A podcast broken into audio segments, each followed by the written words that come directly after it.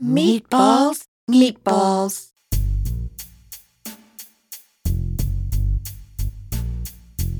Hi, this is Meatball Fulton, and I want to play a few scenes from Ruby 9 that I really like, and I have a few things to say about them.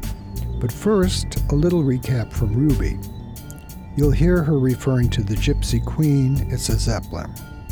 So, hang on to your hats. Here's Ruby. Things weren't quite what I had expected.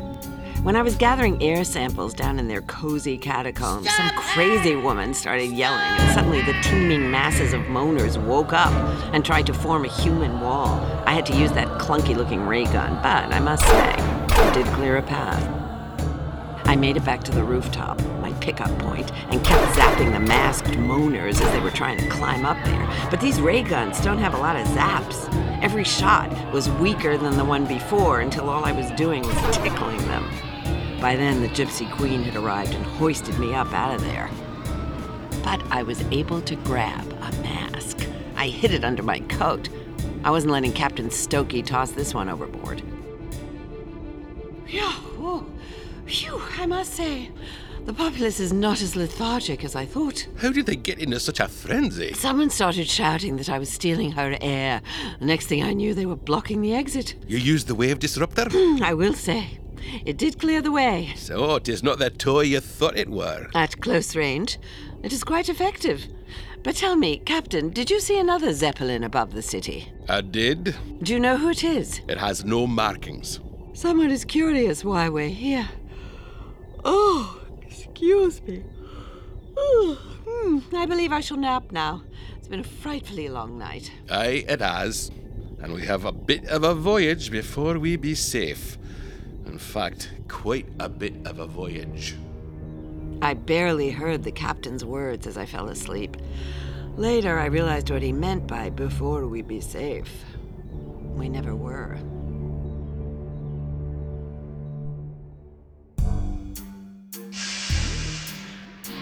Ah, Mr. Cucci, what an unanticipated surprise. I come by to see how you were doing, Switchfoot. I'm doing just fine, though I wish I could say the same for your red herring. All you gotta do is put it all together. And that is a major task. To assemble a submarine in less than a fortnight? I told you, hire more help. True, true, but skilled craftsmen are not Don't easy jive me, man.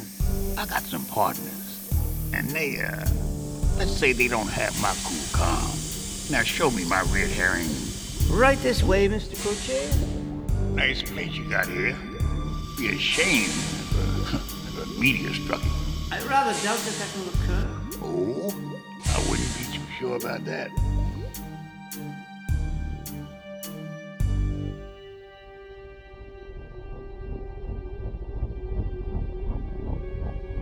I love the sound of the Zeppelin.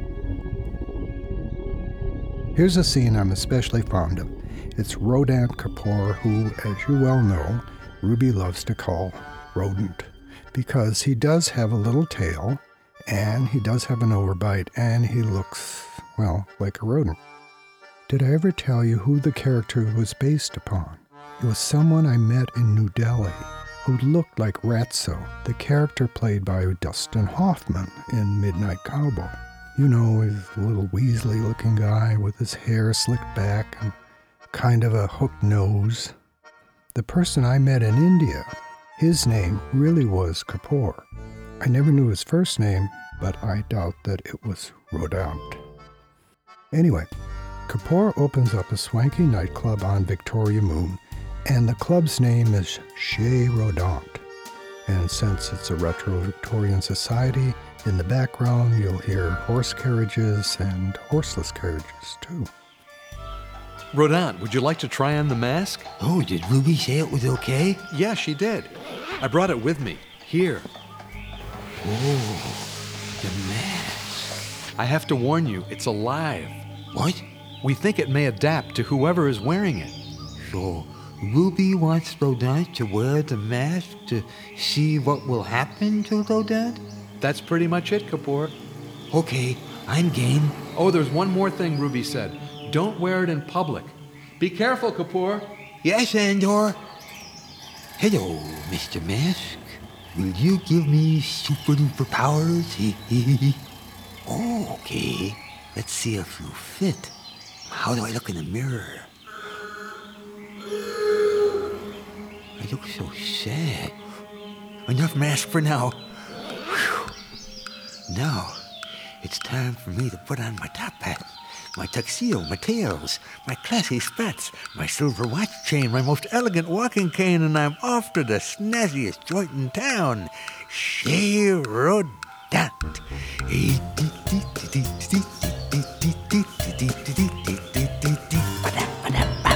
Da da da da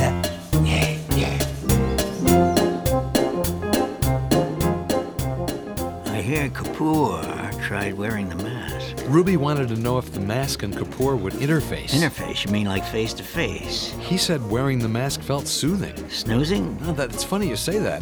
Kapoor forgot he went to sleep with the mask on. Did he have pleasant dreams? He dreamt of his mother. Mother Kapoor? Oh, God, he must have had nightmares.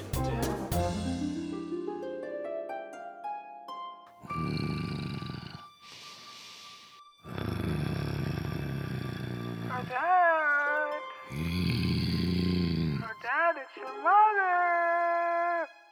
And as the episode continues, Kapoor finds himself in a warehouse down by the harbor. So, Kapoor escaped his mother by hiding behind a mask? But there's more. He said Bartholomew Burdock and Humphrey Dumfrey were conspiring together. Last night, he overheard them making plans to meet somewhere down by the harbor. I watched Humpty Dumpty as he waddled his way from the carriage to a warehouse. It wasn't foggy, but the foghorn kept honking just to give it an eerie effect. I wore the mask. I wanted to see if it would give me super perceptive powers. I put on a robe with a hood so no one could see my face. I would pass myself off as a little monk, or maybe a monkette. The door to the warehouse was locked, but there was a big doggy door, so I wiggled through that. On the other side, I felt something very bristly. Nice doggy. Good doggy. Good boy. Good girl. Good grief. But when the monster saw my face, he stopped growling and licked my mask. I could hear the villain's voices in the warehouse somewhere. I'd have to creep in closer. It was dark, but I am Rodant, the sneaky one. oh!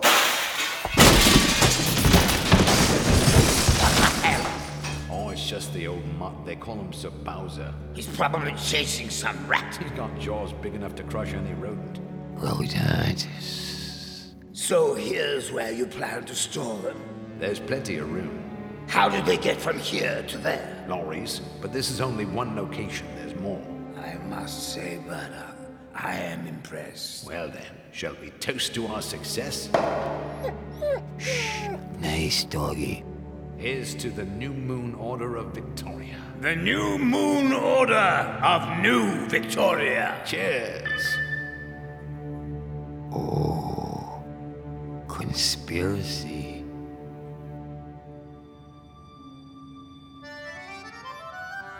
So, Lulu, have you ever heard of the New Moon Order of New Victoria?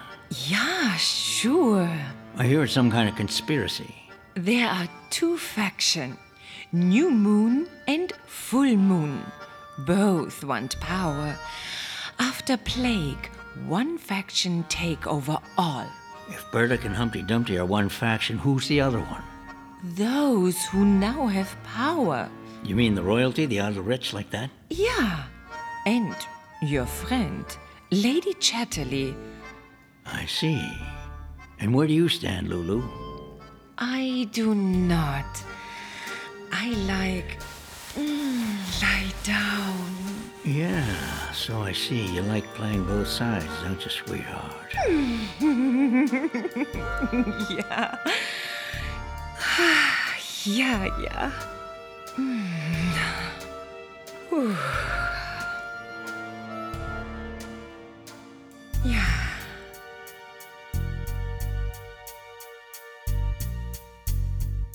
Okay, back to Ruby.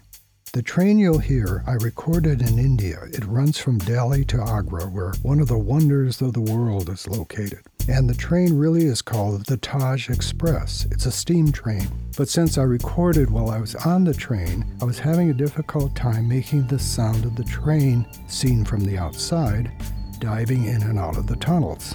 Finally, by putting it into mono and then finding the right reverb, I was able to get a pretty good tunnel effect. It was pitch black inside that tunnel. That was okay with me, except when we came back out, the Black Zeppelin was still following. I realized I better get out of that hopper and find a safer place. But as I started to climb out, the train headed into another tunnel. I figured I may as well wait until we were back in the daylight again. That was a mistake. They must have known that once we were out of the tunnel, there was a long level stretch before we'd be back inside the mountain again. The Black Zeppelin was lowering a couple of guys down on ropes. One of them was trying to land in my cool hopper. I still had my disruptor. It's cumbersome, but when push comes to shove. I zapped him while he was out there swinging in midair. There were three more thugs dropping down, but they were playing it safe, descending at the back of the train, too far away for my zapper and once again the train dove into another tunnel.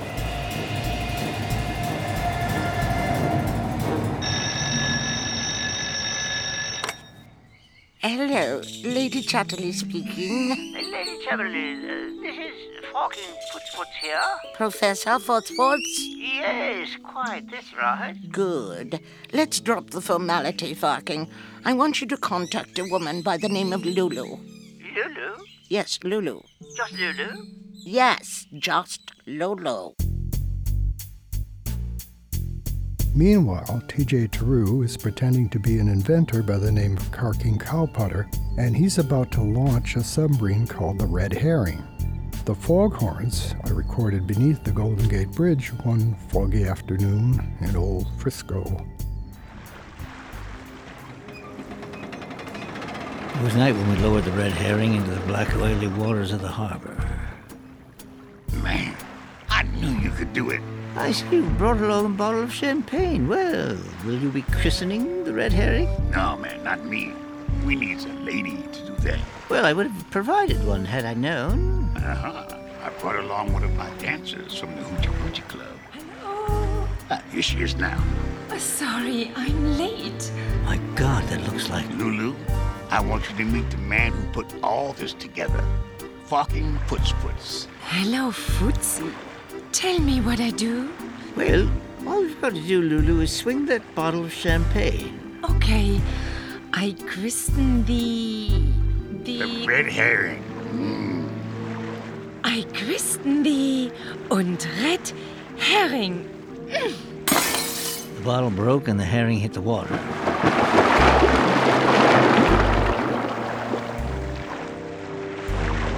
For a moment there, I thought it might sink out of sight. And it did. But then the red herring came bobbing back up again. Yeah, she floats. Yeah, I was happy to see that. I got us another bottle here.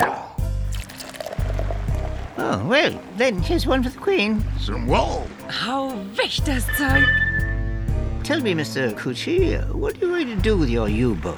I plan to retire. Oh, retire? To where? To the bottom of the sea. There are complete episodes that you can hear on our website. And we're also putting the first 10 episodes on YouTube and Vimeo. You'll find it under Ruby 9 or Steampunk or Radio Drama or just ZBS. Tim Clark did all this wonderful music, so hats off to Mr. Tim. Of course, I'm referring to a top hat, a tux with tails and white spats.